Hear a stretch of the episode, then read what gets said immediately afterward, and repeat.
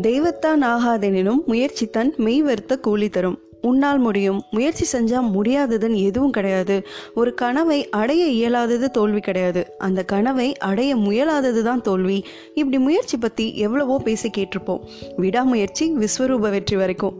ஆனால் இந்த குரல் அளவுக்கு முயற்சி எப்படிப்பட்டதாக இருக்கணும்னு இவ்வளவு அழகாக வேற எங்கேயும் சொல்லப்பட்டிருக்கான்னு தெரியலை. தன் மெய் வருத்த. மெய் என்பது உடல். தன்னுடைய உடலை வருத்தி செய்யப்படுற முயற்சிக்கு தெய்வத்தால கூட தர முடியாத பலன் நிச்சயம் கிடைக்கும்.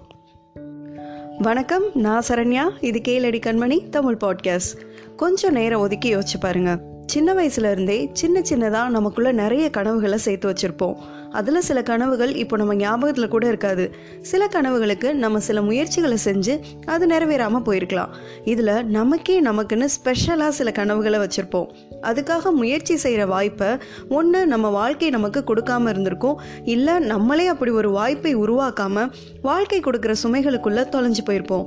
அந்த மாதிரி தூசு படிஞ்சு நம்ம மனசோரமாக கிடக்கிற கனவுகளை இன்னைக்கு நம்ம தூசு தட்டி எடுக்க போகிறோம் ஒரு நாள் ஒரு கிராமத்துக்கு முனிவர் ஒருத்தர் வந்திருந்தார்.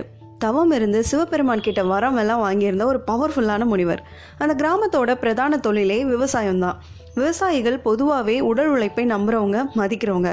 கிராமத்தில் இருந்த மற்ற மக்கள் எல்லாரும் முனிவரை பார்த்து ஆசி வாங்குறதுக்காக போயிட்டாலும் இந்த விவசாயிகள் எல்லாரும் அவங்கவுங்க நிலத்துல வேலை செய்ய போயிட்டாங்க.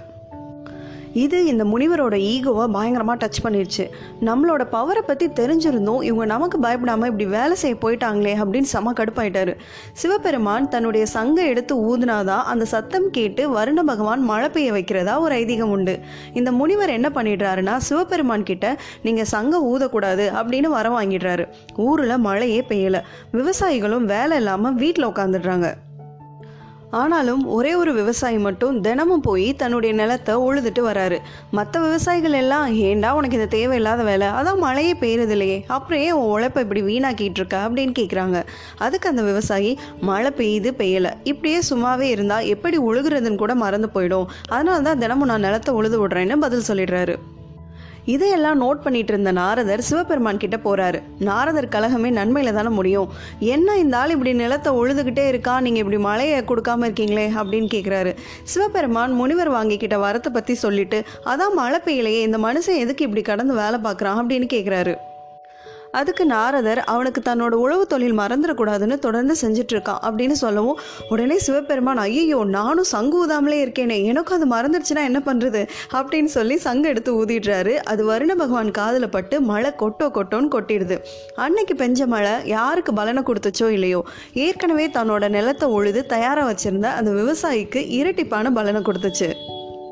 நம்ம வள்ளுவர் சொல்ல வந்தது இதை தாங்க நம்ம உடலை வருத்தி உண்மையாக ஒரு விஷயத்துக்காக நம்ம தொடர்ந்து முயற்சி செய்யும்போது நம்மளை சுற்றி இருக்கிற எல்லா சூழலும் அதற்கு சாதகமாக அமையும். ஆனால் இப்படி நம்ம கனவுக்காக நம்மளை எந்த முயற்சியும் செய்ய விடாமல் தடுக்கிற ரெண்டு விஷயங்கள் இருக்குது ஒன்று சோம்பேறித்தனம் இன்னொன்று பயம்.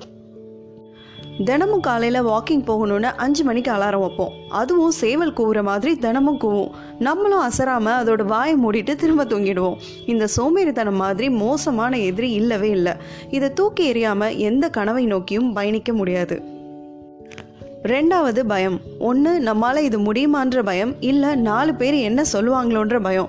உங்களால் முடியாதுன்னு நீங்கள் நினச்சிங்கன்னா அது உண்மைதான். உங்களால் முடியாது. அதே நேரம் உங்களால் முடியும்னு நீங்கள் நினச்சிங்கன்னா அதுவும் உண்மைதான். உங்களால் முடியும். உன்னை நீ எதுவாக நினைக்கிறாயோ அதுவாகவே ஆகிறாய்.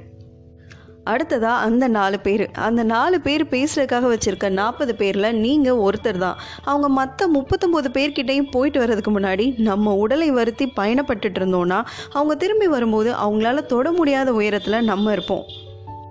தூசு படிஞ்ச உங்களோட கனவுகளை வெளியில எடுங்க. அதுக்கு உயிர் கொடுங்க.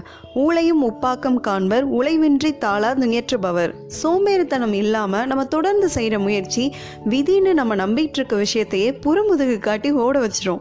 விதைக்கப்படும் முயற்சி ஒரு நாள் மரமாகி நமக்கு பலன் தரும். நன்றி. நாளை சந்திப்போம். பெண்ணாய் பிறந்ததில் பெருமிதம் கொள்வோம்.